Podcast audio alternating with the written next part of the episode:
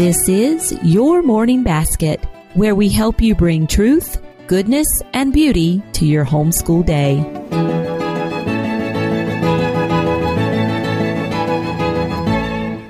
Hi, everyone, and welcome to episode 16 of the Your Morning Basket podcast. I'm Pam Barnhill, your host, and I'm so happy you're joining me here today. Well, today we get to talk about one of my absolutely favorite topics, and that is Shakespeare. I do love the bard. He had a way with words, could tell a marvelous tale, and is simply a delight to read either for ourselves or with our children to share those stories. And so I'm joined today by my good friend Mystie Winckler of simplyconvivial.com. And we're going to chat about how she does Shakespeare in her home with a group of kids who are upper elementary to about middle school age. She has a very set pattern that she follows when she's studying Shakespeare with them. And she's found that this particular method or procedure that she uses really works well for this set of kids. And hey, it's all done in about 10 minutes a day. I really think you're going to like this episode of the podcast.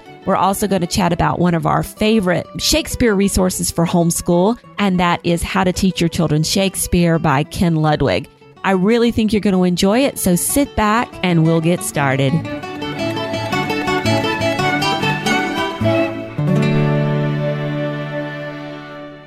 Mystie Winckler is a homeschool grad herself who married another homeschool grad and is now homeschooling five children. She writes thoughtfully about classical education, educational philosophy, homemaking, and more at her blog Simply Convivial. Through her popular e-course, Simplified Organization, she helps moms examine their own attitudes toward organization and homemaking and equips them to set up their own workable plans and structures. Mystie is one of those people who has great plans when it comes to Shakespeare. And so I asked her to be on the program today to tell us a little bit about how she pulls that off with a topic that could be a little intimidating to homeschool moms. So, Mystie, welcome to the program. Hello. Thank you, Pam. Well, first of all, tell me a little bit about why you like Shakespeare so much and why you think he's an important figure for us to study in our homeschools. Well, I do love Shakespeare. And part of that, I mean, I'm an English major, so it's kind of a prerequisite for being an English major.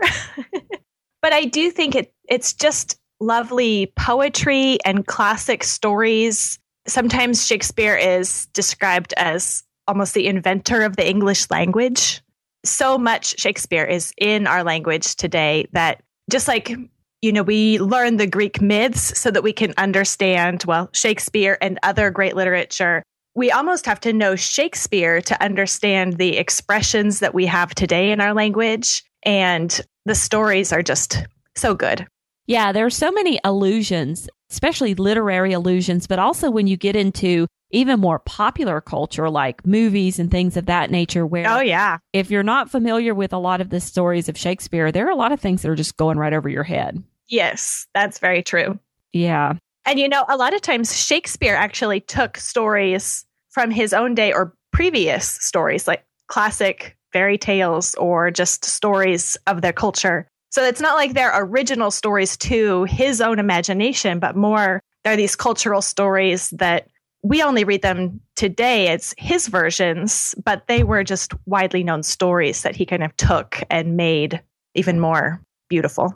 Right. And stories that are older than him. So we're Yes. reaching back even farther than just Shakespeare. And then the language is just so beautiful. Yes. Um, so there's so much thought. And I remember going to a Michael Clay Thompson, gosh, at a convention. He was giving a workshop there on poetics and language. And so many of his examples were coming from Shakespeare. And just the thought that Shakespeare had put into how Romeo is using round vowels and soft consonants like S's and M's in the sounds of what he's Mhm. speaking. But then, like the witches in Macbeth, are using hard guttural G's and K's and U's and things like that. And you just never think about, you know, kind of what we're taking in in language that goes beyond what we're actually thinking about.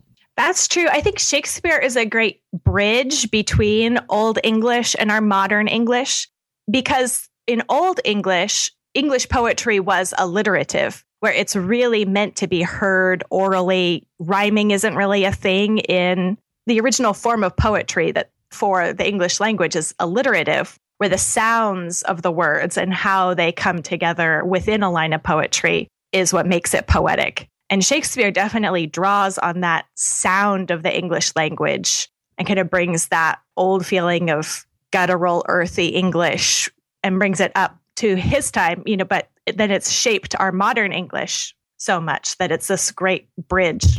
Right. Kind of a bridge between the alliterative and then kind of where we moved into the more rhyming system of poetry. Mm-hmm. And then now we've kind of come back around from that in the modern era too. So, mm-hmm. yeah, it's interesting how poetry changes. But yeah. Well, tell me about some of Shakespeare's plays. Do you have an absolute favorite one that you like? Uh, just you personally, not so much even at this point studying with your kids. I would say Hamlet is definitely one of my favorites, but recently I also I got a 3 volume set of DVDs on the kings. So it's Henry the fourth, and oh, let's say I should have looked this up. It's Henry the fourth, part one and part two, and Henry the fifth. And I had never read that play, but I saw the movie and it was just so fascinating. So now Henry the fifth is one of my favorite plays. And I didn't really know much about Henry the fourth. And so now that kind of inspired me to go. That's on our list now of books to do with the kids. Okay, very cool. Yeah, I don't think I know anything about Henry the Fourth. So yeah, I didn't either. So, but after watching the movie, I'm you know comparing versions of the movies and reading bits of the play and looking up on Wikipedia. You know, okay, who was related to who and who married who and how did this war happen? And I kind of I like the English monarchy stories. So yeah, I'm actually kind of a Anglophile myself, so it's a lot of fun. Well, Okay, so what about reading with the kids? I know that you've read a number of Shakespeare plays with your kids. And so let's kind of set the context for this. You do Shakespeare in one of your versions of morning time, which is called elementary lessons. And this is kind of your morning time only for older kids. So I think we need to make it clear from the get go that there aren't a lot of little kids running around while you're doing this. This is a more dedicated, focused type of morning time you're doing a couple of days a week with an older group of kids. Yes. Okay. So, what Shakespeare plays have you done with them and which ones did you like? We started off with Taming of the Shrew, and we've done so we've done Taming of the Shrew, Henry V. Right now, we're doing The Tempest. We did Hamlet and uh, A Midsummer Night's Dream. And oh, I'm, we, I'm sure we did one more. His, oh, we just finished Julius Caesar.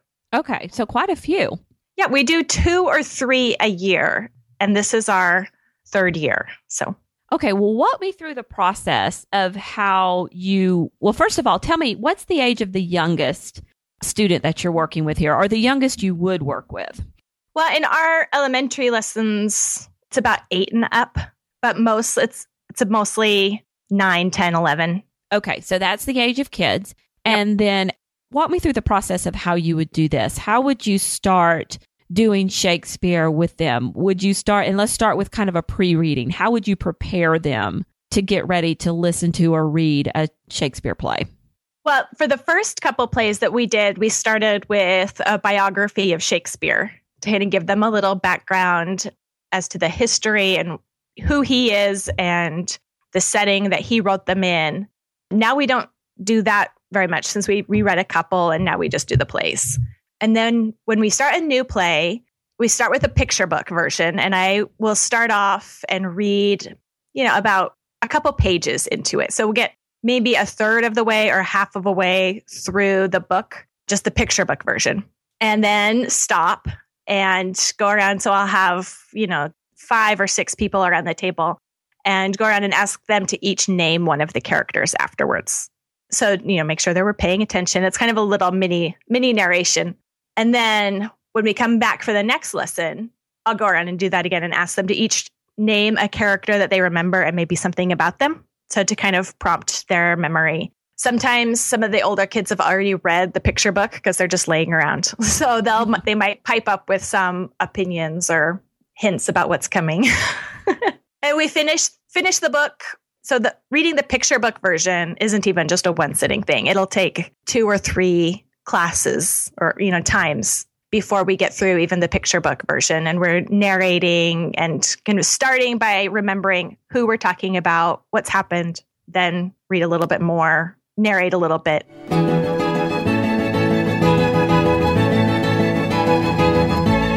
So basically, at this point, you're just trying to get the characters down, the the plot of the story before you start digging into the language. Yes. Okay. And how long? You said it could take two to three times to read this picture book. So, how long are you spending at this, do you think, on any given time? About 10 minutes. Okay. 10 to 15 minutes on Shakespeare. Yep. Okay. And even at that rate, and that's twice a week. So 10 or 15 minutes twice a week. The very first thing we do every time we do Shakespeare is recite some. okay. So I got this idea actually from Ken Ludwig's How to Teach Your Children Shakespeare book. Mm-hmm. And where he talks in there about memorizing actually being the key to not only learning Shakespeare, but loving Shakespeare. So that when you're doing Shakespeare, you're actually like growing your language skills and also your affection for like, this is just something that we do, even not just listen to and receive. And so you take about half a line of half of a line and it's on big font and so one line on your sheet is about half of a line of Shakespeare. And we just go through and it'll be, you know, a, a, paragraph chunk that we'll memorize. And so we start off every class period. I hold it up so they can all see it. And so they're, it's not like call and repeat. Everyone sees it and everyone says it all together. So you start by memorizing that passage. So we, we memorize one or two passages for each play and we recite the same passage every time we start for that place. So we'll say that that same passage one or two times for twice a week for six or eight weeks. And then they'll have it. Yeah. Okay. Yep. You know what I love about this is they're really embodying the language of Shakespeare. They're internalizing it, they're making it their own. I did a passage from I actually did the first passage in that book, How to Teach Your Children Mhm. Shakespeare, with my kids, the one from A Midsummer Night's Dream. And Mhm. I know a bank. yes, I know a bank. And they just, you know, it was funny. We had a poetry tea day at our house where we had a bunch of people over to have snacks and kind of do uh, just this poetry slam on the back porch. And all of the kids were reading their different poems and things like that. And my my seven year old got up at the time. He was seven at the time. He's almost nine now and did that poem. And, you know, he was just so proud of himself and he really owned that piece of Shakespeare because he had memorized it for himself. That's awesome. Yeah, when I was putting together my own plans at first, I had ordered it so that we would read a picture book, maybe watch a movie, maybe start reading it, and then start memorizing. But when I read Ken Ludwig's book, he really encourages you to start with memorizing, even before you know the story or introduce the story, to start with memorizing.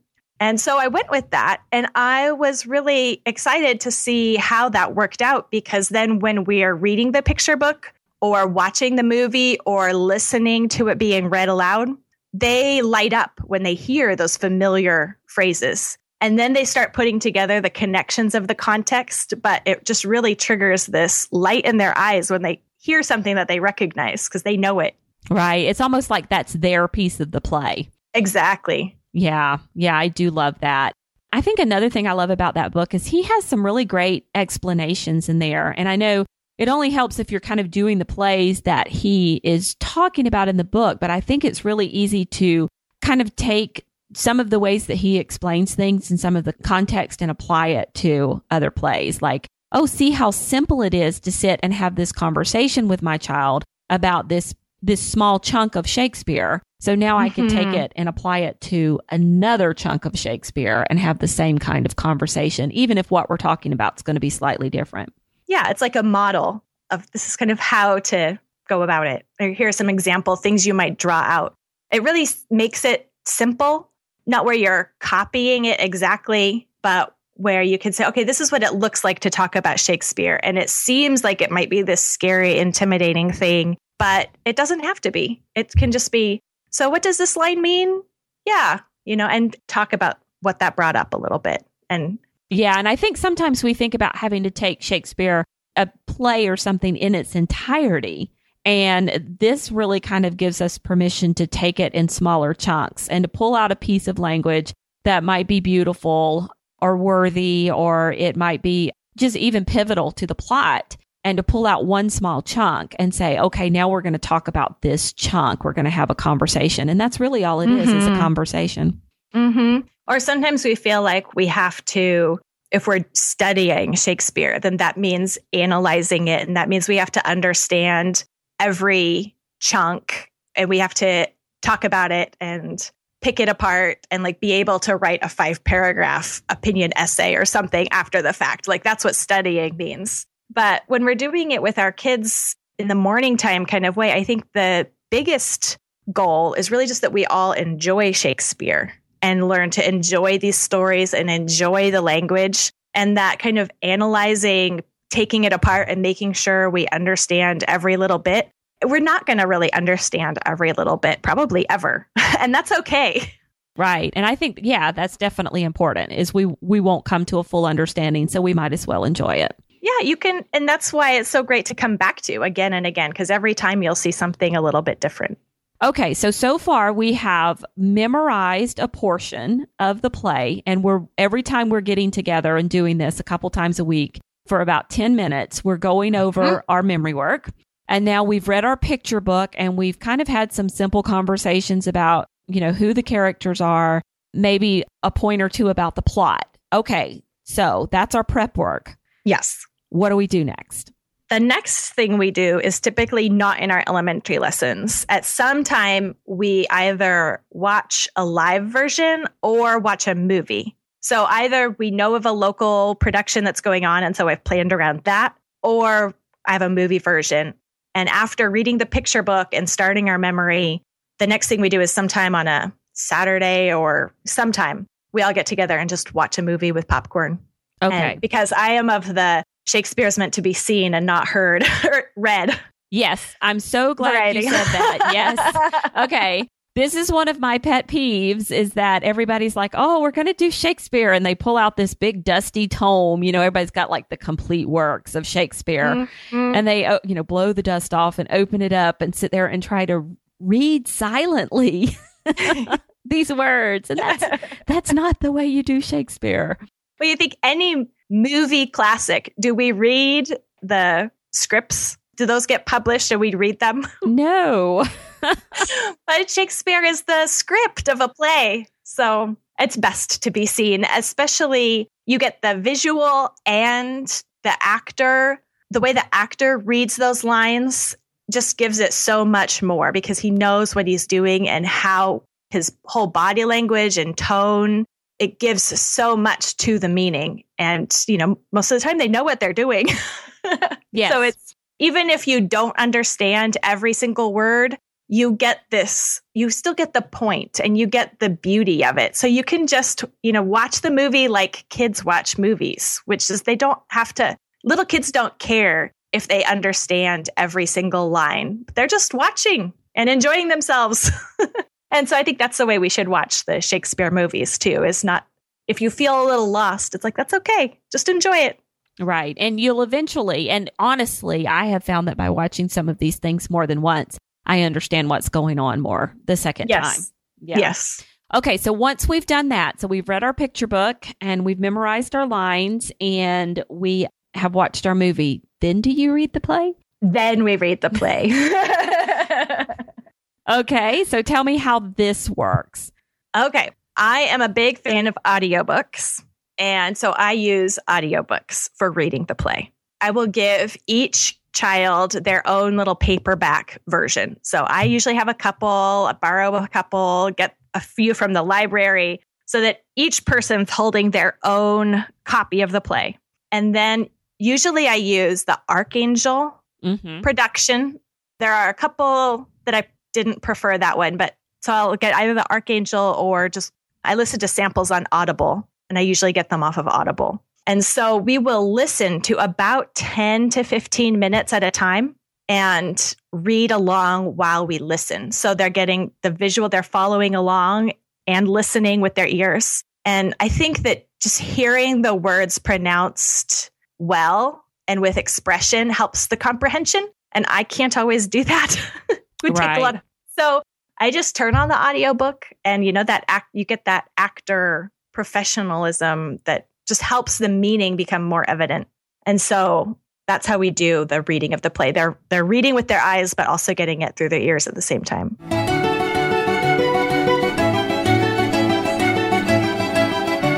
And so do you stop and discuss often? Do you wait until the end of your 10 minute period and talk about things? You know, do you, I guess, expand upon this in any way beyond just the reading? Only organically. Like sometimes it happens, but I don't force it and I don't, a lot of times we don't even narrate after that because we've done the picture book, we've watched the movie, so sometimes when I stop it, usually some child will volunteer an opinion about what just happened. and we might talk about that a little bit, but for the most part we just just take it and then do the next thing. And by the time we get to the end, like when, when we did Julius Caesar, we talked a little bit about so was Caesar ambitious? And they all said Brutus was ambitious. So you do have discussions when they come up, but you you're and not they, giving them a study guide or making them fill anything out or forcing anything. No, no, no, no, no filling in blank spots on no quizzes, and not any real formal discussion sort of thing. I think my main goal when we do Shakespeare is that they are familiar with it and that they enjoy it and that they will want to come back to it again. Okay. Well, why not stop? after just watching the movie? Why do you feel it's important to take that extra step and have them, you know, even though I know that they're listening to the audiobook at this point, but listen and read the words on the page? Well, I see our Shakespeare studies as being part of their language development. And so I think the hearing and the seeing helps them understand what's going on. It's a little bit slower than a movie. So it's a little bit easier. With the movie, you're seeing the action. Mm-hmm. And with the audiobook and reading it, you're really focusing a lot more on the language and what's being said rather than what's happening. And so I think it really slows that down. And I think it helps their language patterns and what they just acquiring good English patterns in their heads mm-hmm. and with their eyes. So, I mean, I don't I can't prove that there's any direct correlation, but I, I believe it helps their spelling because mm. they're hearing and seeing at the same time. So they're seeing correct spelling. And I think it helps their writing for sure. You know, they don't mimic it directly, but so I can't really prove any of it directly, but I am positive that it just helps their taste form and their recognition of beautiful language. Well, you had me at slow down. so, you know, I really, I think you have an excellent point there with the, you know, when it's kind of larger than life on the movie screen, it's so easy to get caught up in the plot and all of the action and everything that's going on and focus maybe a little bit less on the dialogue. But when you're looking at it in a book and you're hearing it and you're creating the, your own pictures in your head, then you're going to focus a little more on the dialogue and the language. Mm-hmm. My favorite doing Shakespeare with with the kids story happened with Julius Caesar, which we just finished. So we do our elementary lessons with friends. We swap. So we don't have little kids there because they're with my friend. And so I have her big kids. So it was actually my friend's oldest daughter that we'd done the picture book version. We'd watched the movie. We're listening and reading along. And when Brutus is making his speech to the public after stabbing Caesar, he says, you know, I, I only killed him because it was in the best interest of Rome. And if Rome needs my death, then I will gladly offer that also. You know, paraphrase, obviously. you mean that's not how he really wrote that? and she looks up and her eyes are all lit up and she said, That actually is going to happen. He's going to die and it's going to be good for Rome. she had it all figured out yes, it's foreshadowing. oh, and that's great. Well, let's talk a little bit about a few kind of logistical things. So, you have this wonderful situation where two times a week you get to bring all of these older kids to your house and do the things you love with them. And then all of the little kids go to your friend's house and she gets to do the things that she loves, which is work with little kids on picture books and things like that. And it's just a great setup. But what happens if I don't have that set up? And you know, I really think there's like a golden age of morning time for a lot of families when a, their kids are like in the like upper elementary to junior high school where they're not doing high school yet and everybody's kind of right there together and you can spend a lot of time doing wonderful morning time things. Yes. But there are a lot of families that have little kids around. Yes. So if you had a lot of little kids around, what might you do differently, do you think? Yeah, if we were doing this during our normal all together family morning time, then I mean, I think it still works. I don't think that anything we do is inappropriate for the younger kids. It's mostly just how disruptive they are and how loud. It's a little bit difficult to follow along and hear when there's toddler noises or baby noises going on. So, so how might you handle that? Would you just maybe even go a little shorter than like definitely under 10 minutes? I would definitely keep it at 10 minutes and not go over that. And, you know, things like snacks or something that would, you know, try to if you fill their mouth, maybe they'll make less noise. Depends on what you fill their mouth with, but yes, yes. very true. and then they they, they certainly you could certainly do the movie time, you know, as a special treat after the littlest ones have gone to bed and mm-hmm. and things of that nature. Oh yeah, and even some of them are just still at our house when we were doing that. They just usually are not that impressed. So yeah, yeah, they wander off. Okay, well, let's talk about the other kind of elephant in the room when it comes to Shakespeare, and that is the off color humor, the violence, and the adult themes. So, you've told us a lot of reasons why Shakespeare is a worthy thing for us to study, but you know, he was kind of racy. So, what do you mm-hmm. do? What do you do about that? Well, when I was thinking about that for our family, I also thought back to my early exposure to Shakespeare. I think I read the first play when I was around 10 or 11, something like that. And my mom let me watch a couple of movies and I totally did not understand. but I think it planted some seeds. And so that's one reason why I'm comfortable where if they don't understand it or even if they say they don't like it, I don't, I kind of let it roll off. I was like, well, you know, exposure breeds taste. So we're going to keep exposing you.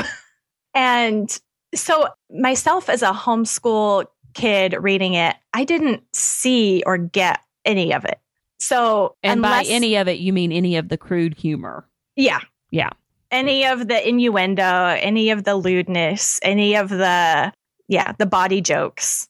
They just totally went over my head until, except I was reading, at one point, I was reading one that had the gloss on the side. So, where it paraphrases each phrase. And so, pretty much the whole, that one, I think it was Taming of the Shrew and so you'd read the text on one side, and the other side basically tells you what all the jokes mean. yes. And I I was quite shocked. well, and you know, that's a really great point to make. We came up with this point. So right now my Schola Sisters group is reading The Tempest because our middle school and high school is going to read it next year. And so I thought, well, I'll just be really smart and I'll get the no fear Shakespeare version, which is like what you talk about. It has the Shakespearean version on one side, and then it kind of has this modern English translation on the other side. And, you know, I'm sitting there reading through the first couple of acts, and I go to our teacher and I'm like, we're not using this version with the kids next yeah, year. Exactly. because they would never understand it. It would completely go over their head. And, mm-hmm. you know, if you don't volunteer to explain it, then that's then, where it okay. stays, is over their yep. head. Yep. So sometimes by providing them with the copy that lays everything out, that's not necessarily the best thing to do. yep. Yes. So I am a little bit careful about which paperback version I give which child with that. Just, you know, they don't need the literal exactly what this double entendre means, you know? Right. but it, it is there and it, it's still good literature. I don't know. I don't think that that detracts from its quality. And so I just let it roll. If it rolls over their head, then that's fine. They aren't ready for it. They don't need to be told. They don't even need to know what's there. They just see insults or they see vivid description and they don't need to know or care to know what's literally being said or implied. So we just stick with that. Yeah. And then one day they're going to be adults and they're going to be can you believe mom let us read this stuff?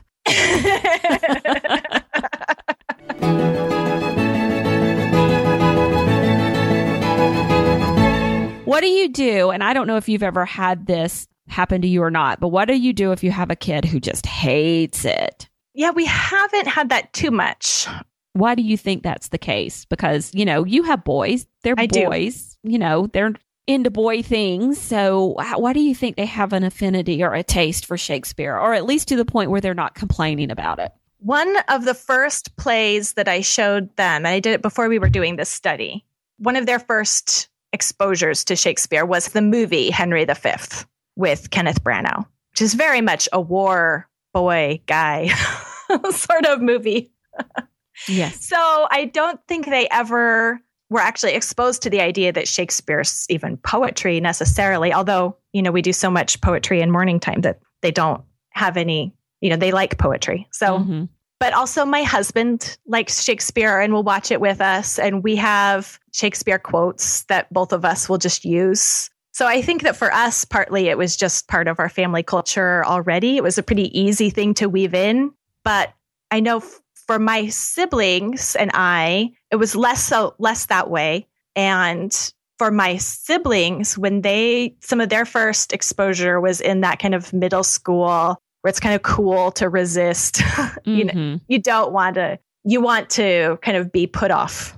And uh they some of the first things they did were actually acted out. So it's this isn't something that we just study. This is something that we do and i think that that really helped them quite a bit just be drawn into it because it was they were acting and that was a lot of fun so they enjoyed it because they were able to do it i've not been good about that with putting we do it tiny bit sometimes but just having to act it out, then you really own it and really know it. And it really Right. becomes a part of you. And so, Well, and that's kind of the beauty of Ludwig's technique is, you know, I can't necessarily, I don't have the time or the kids around me to put together a production. You know, I've always read about Melissa Wiley's kind of backyard productions of Shakespeare Yeah. and thought, oh Yeah. man, that would be awesome.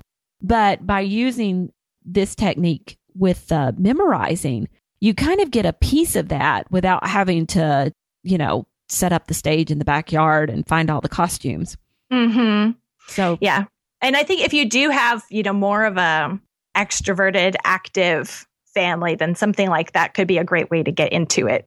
We're more of the bookish family already, so it works for us Right. to keep it as a memory thing.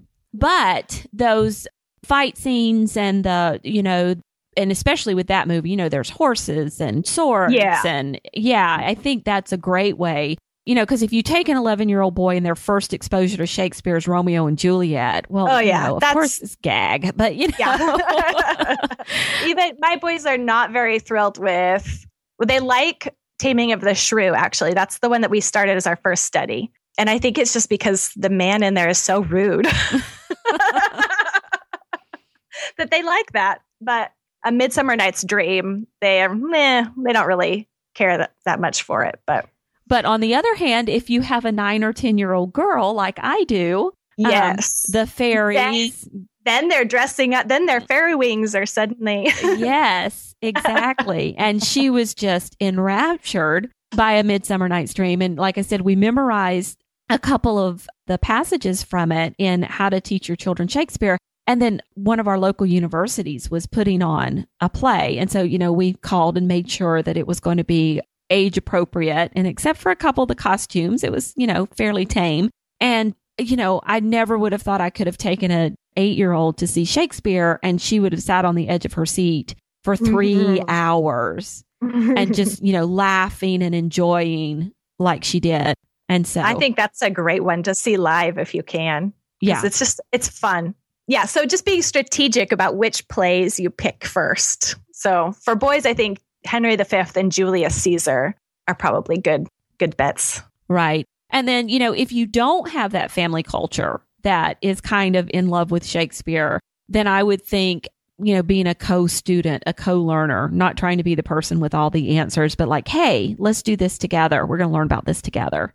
Yes. It's probably a good tactic to take. Yes. And, uh, you know, another thing, I have a friend who has a couple boys and she just is doing Shakespeare and they're kind of all together time. And she has them set up their Duplo or Lego people. So while she's reading out loud, they set up the people and they have to, you know, knock them over if they die or oh, so they aren't they aren't following along reading. They're just listening, but they have their little people and they have to make them do, you know, something appropriate for what they're hearing. So whether that's dying or talking or Oh, fun. You know, so that's a great way too to kind of ha- have that informal acting out. Right, right. Okay, so we've talked a little bit about good plays for boys. So give me a couple more names. Henry V, obviously, Julius Caesar. Caesar. Do you, do you have another good boy play? Well, I think Taming of the Shrew is actually a pretty good one because even though it's a romance, the guy and the girl are arguing and fighting almost the whole time. and they're very rude and insulting to each other. Like he just acts like a brute, like throwing food around and just doing these bizarre, atrocious things. So, so it's like a Shakespearean food fight, which any yeah, boy would absolutely exactly. love. Exactly. okay, and so and girls, we said Midsummer Night's Dream. I'm still not going to turn my nine year old loose with Romeo and Juliet, but what else? Yeah, we haven't be? done that one. Yeah, and let's see, Twelfth Night. Twelfth Night, maybe Comedy of Errors. I like Much Ado About Nothing too. That's okay, yeah, one of my favorites.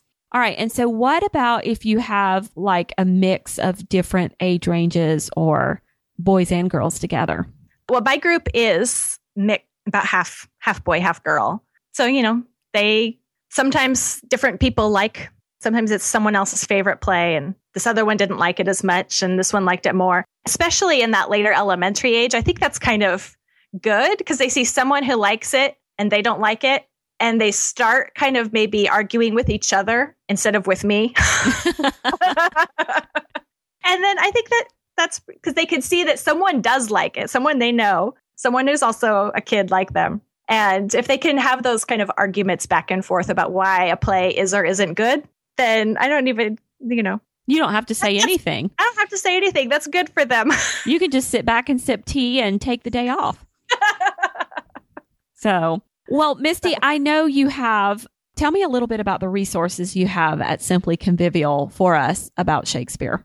Yeah, I have a post on the five steps that we take that I use to make my lesson plans for Shakespeare, the, you know, picture book version, the movie version, the audio version, and have that laid out. And then for every play that we've done so far, I have a separate post on, you know, which audio version I picked, which movie I picked, so that because it for several of them, it's taken quite a few movie views to find which ones are appropriate for kids and which picture book I like the most. Because I do like to choose a picture book if I can find one instead of just a like lambs or like lambs. Yeah. yeah. So why do you prefer the picture book? I don't really like the language of of Lamb and Nesbit, to okay. be honest. I think it kind of Victorianizes Shakespeare, which just seems really bizarre to me to take Shakespeare's very earthy and turn him into this kind of Victorian sounding thing. And I think that a lot of the more modern picture book versions have an authentic to Shakespeare feel that was the same kind of mood and tone that Shakespeare was trying to convey. Mm-hmm. Where I think some kind of the Victorian versions try to turn Shakespeare into something he really wasn't. But I'm a little biased. I don't really like the Victorian era. You have an opinion on that. I do actually. well, so I list of my favorite picture book versions on my blog. Okay, yeah, I was just about to point that out. So if you're, you know, if you're looking to move away from Lamb or Nesbit, try something else. Mystie puts her favorite picture book versions. Yeah.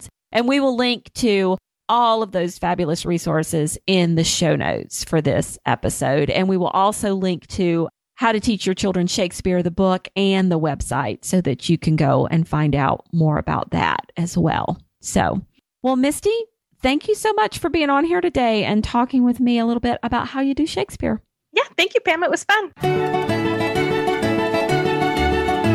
And there you have it, episode 16 of the podcast. Now, for today's basket bonus, we have something wonderful for you. We actually have two things. First of all, we have a procedure guide for studying Shakespeare, Mystie has so graciously shared with us her exact procedure for how she studies Shakespeare in her morning time.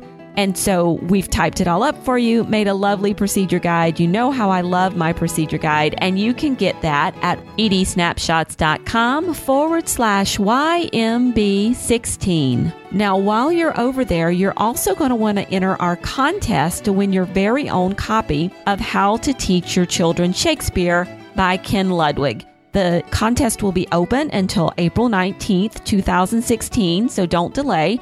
Be sure to get over there and enter the contest today, and we'll choose a winner and we'll send out your very own copy of the book. We think you're going to absolutely love it. And while you're over at the show notes, downloading your procedure guide and entering the contest, be sure you click over to simplyconvivial.com. That's Mystie's blog where she has a wonderful little guide for you. It's called Five Steps to Begin morning time. And we'll have the link there in the show notes for you so you can click over and download that free guide as well. So lots of great basket bonuses for you this week. We'll be back again in a couple of weeks with another episode of Your Morning Basket. And until then, keep seeking truth, goodness, and beauty in your homeschool day.